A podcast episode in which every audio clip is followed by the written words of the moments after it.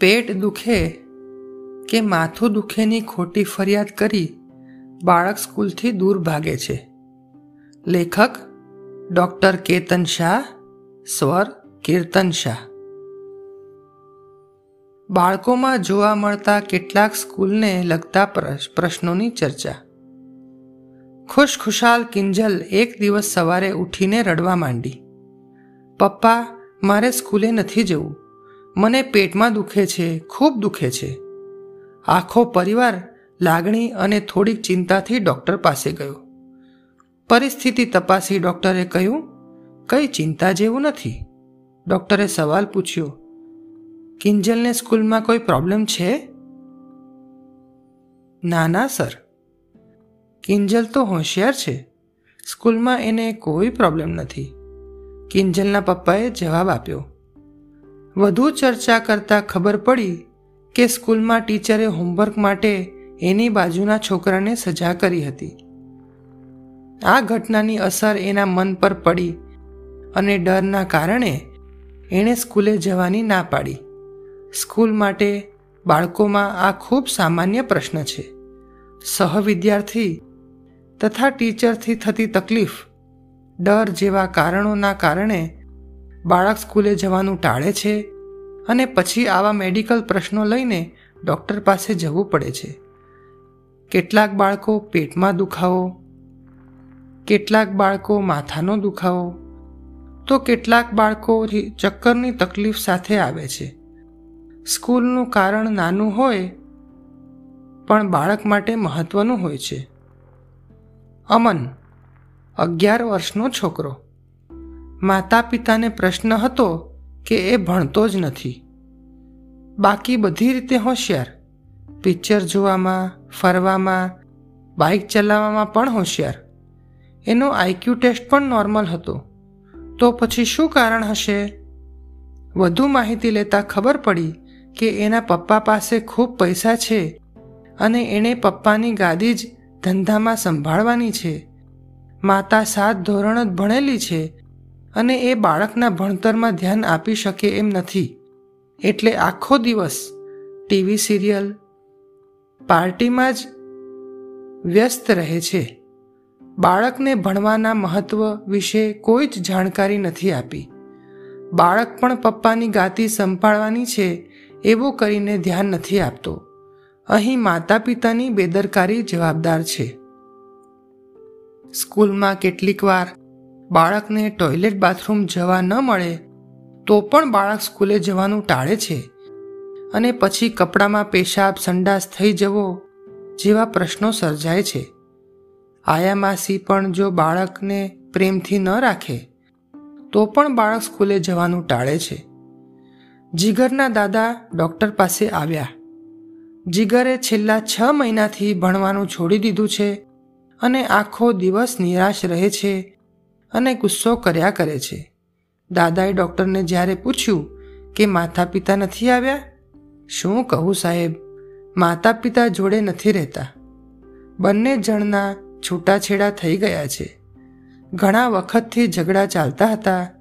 જ્યારે જ્યારે કૌટુંબિક વાતાવરણ સારું નથી હોતું, ત્યારે પણ બાળકના મન પર ગહેરી અસર પડે છે અને એનામાં ડિપ્રેશનના ચિહ્ન આવવા માંડે છે. જીગરના કેસમાં પણ એવું જ હતું.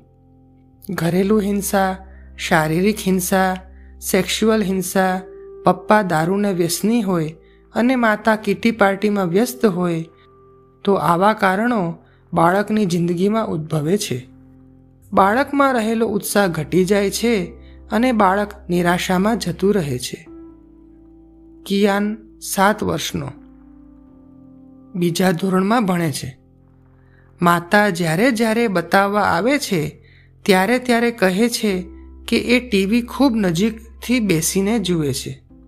હવે આજકાલ ભણવાનું પણ બરાબર નથી. ક્લાસમાં પણ રિમાર્ક આવે છે. વધુ પૂછતા ખબર પડી કે એને હવે છેલ્લી બેન્ચ પર બેસાડે છે અને જે રોટેશન સિસ્ટમ હતી તે બંધ કરી છે. બાળકની આંખની તપાસ કરાવી તો એને ચશ્માના નંબર હતા. ચશ્મા પહેર્યા પછી એના રિઝલ્ટમાં ઘણો ફરક પડ્યો. બાળકોની આંખની તથા કાનની તપાસ કરાવવી જરૂરી છે. શારીરિક કારણો, બીમારી, જેમ કે થાઇરોઇડ, કિડનીની બીમારી, ઓછું લોહી જેવા કારણો પણ બાળકના ભણતરમાં મુશ્કેલી કરી શકે છે. કૃષાંગ અગિયાર વર્ષનો થયો. શરૂ શરૂમાં તો બધું બરાબર હતું. પણ આજકાલ ટીવી વધારે જોવાનું ચાલુ કર્યું છે અને ભણવાનું બગડતું જાય છે. મોબાઈલનો વપરાશ પણ વધતો જાય છે અને આખો દિવસ ચીડિયો થઈ ગયો છે. મોબાઈલના વપરાશ પરથી ખબર પડી કે એનું ધ્યાન વધારે પડતું પોર્નોગ્રાફી પર ગયું છે અને મિત્રો સાથે રાત્રે મોડે સુધી ચેટિંગ થાય છે.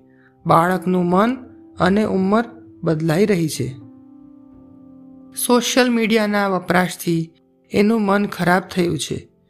મીડિયા, ટીવી, મોબાઈલ, મિત્રો બધા પરનો કંટ્રોલ જરૂરી છે. જિજ્ઞેશ આઠ વર્ષનો થયો. પણ હજુ ભણવાના એનું ધ્યાન જતું નથી. વધુ માહિતી લેતા ખબર પડી કે આ બાળકને નાનપણમાં ઘણી તકલીફ હતી. જન્મ પછી એને કાચની પેટીમાં રાખવામાં આવ્યો હતો. અને મશીનની મદદ લેવી પડી હતી. જન્મ પછી શ્વાસ નહોતો લઈ શક, લીધો અને ઓક્સિજનનું પ્રમાણ ઓછું પડતું હતું. બાળકનો આઈક્યુ ટેસ્ટ કરાવતા ખબર પડી કે આઈક્યુ ઓછો છે અને એને જોવામાં પણ તકલીફ છે. સાંભળવાનું પણ ઓછું છે. આવા બાળક પણ ભણવામાં પાછા પડે છે. કૃતિકા, આઠ વર્ષની થઈ. ડૉક્ટર સાહેબ, શું કહેવું? એ બહુ તોફાની છે. એક જગ્યાએ ઠરીને બેસતી જ નથી. વધુ માહિતી પૂછતા ખબર પડી કે એ બહુ તોફાની છે. કોઈના કહેવામાં નથી રહી અને આજુબાજુના વિદ્યાર્થીને પણ ખૂબ હેરાન કરે છે. ટીચર જોડે પણ જામતું નથી. બેન્ચ પરથી ઘડીકમાં ઊભી થઈ જાય, ઘડીકમાં બેસી જાય. ખબર નથી પડતી શું કરીએ. આવા બાળકોને મેડિકલ ભાષામાં એડીએચડી એટલે કે attention deficit hyper active disorder કહે છે. આવા બાળકોને આપણે સૌએ ખૂબ ધ્યાનથી અને લાગણીથી સારવાર કરવી પડે છે. આ એમના મગજની એક પ્રકારની ખરાબી છે. કેટલીક દવા તથા સ્પેશિયલ ટીચરની મદદથી ભણવાનું સુધારી શકાય છે. પ્રેમ નવ વર્ષનો થયો. આમ કંઈ જ નથી, પણ સર, એનું ગણિત ખૂબ કાચું છે. બાકીના વિષય સરસ ભણી લે છે. પણ ગણિતનું નામ પડતા જ એના બહાના શરૂ થઈ જાય છે. ઋત્વિક સ્પોર્ટ્સમાં એકદમ ટોપ પર છે, પણ લખવાનું આવે ત્યારે ડ નો ટ થઈ જાય છે અને બ નો ભ થઈ જાય છે. આવી તો કેટલીય ભૂલો થાય છે. અક્ષણ પણ સારા નથી. ઉપર નીચે થઈ જાય છે. આવા બાળકોને લર્નિંગ ડિસઓર્ડરની બીમારી હોય છે. આવા બાળકોના મગજનું વાયરિંગ થોડું જુદું હોય છે. ઘણી વિખ્યાત વ્યક્તિઓને આ બીમારી હતી. પણ પછી ભણવા સિવાયના કામમાં એમનું યોગદાન સમાજ માટે મહત્વનું રહ્યું. આવા બાળકોને પરીક્ષામાં વધુ સમય આપવો પડે અને એમને સમજવા પડે. કશિશ દસ વર્ષનો થયો. હોશિયાર છે. પણ ખબર નથી કઈ દુનિયામાં રહે છે. આખો દિવસ એનામાં જ ખોવાયેલો રહે છે. રમતના મેદાન પર દોડી જાય, પશુ પક્ષી જોડે વાતો કર્યા કરે. એના હાથની ગતિવિધિ ચાલુ જ રહે. કંઈ કહીને બોલ બોલ કરતો હોય એવું લાગ્યા કરે. આવા બાળકોને ઓટિઝમ નામની બીમારી હોવાની શક્યતા છે. આવા બાળકોને પણ સ્પેશિયલ સારવાર જરૂરી છે. આ સિવાય પરીક્ષાના સમય દરમિયાન આવતા ભય, ગભરામણ, ઊંઘ ન આવવી, પરસેવો થવો, હાથ ધ્રુજવા જેવા પ્રશ્નો બાળકની તૈયારી અને આત્મવિશ્વાસ પર આધારિત છે. સ્કૂલના બાળકોમાં હવે દારૂ, ડ્રગ્સનું પ્રમાણ પણ વધતું જાય છે. પોતાના મિત્રના વિચારો એટલે કે પિયર ગ્રુપ પ્રેશર વિદ્યાર્થી પર ઘણા હાવી થઈ જાય છે. આપણે આ બધા સ્કૂલના પ્રશ્નો ઉદાહરણની ચર્ચા કરી.